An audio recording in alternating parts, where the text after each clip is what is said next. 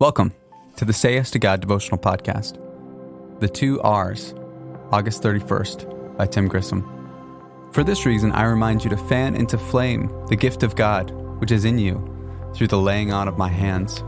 For God gave us a spirit not of fear, but of power and love and self-control. 2 Timothy chapter 1 verses 6 through 7. Are you faithfully continuing to do what God called you to, or have you quit? There are many reasons we may quit from fatigue or arrogance, from discouragement to resentment, from questioning our calling in the first place to finding something to do that makes us happier. If you're not serving in the kingdom in the way you know God wants you to, do as Paul instructed Timothy remember your calling and rekindle your gift.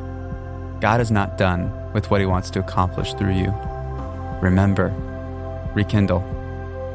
So here's your next yes to God. What has God called you to do? Are you doing it? If not, remember your calling and rekindle your gift.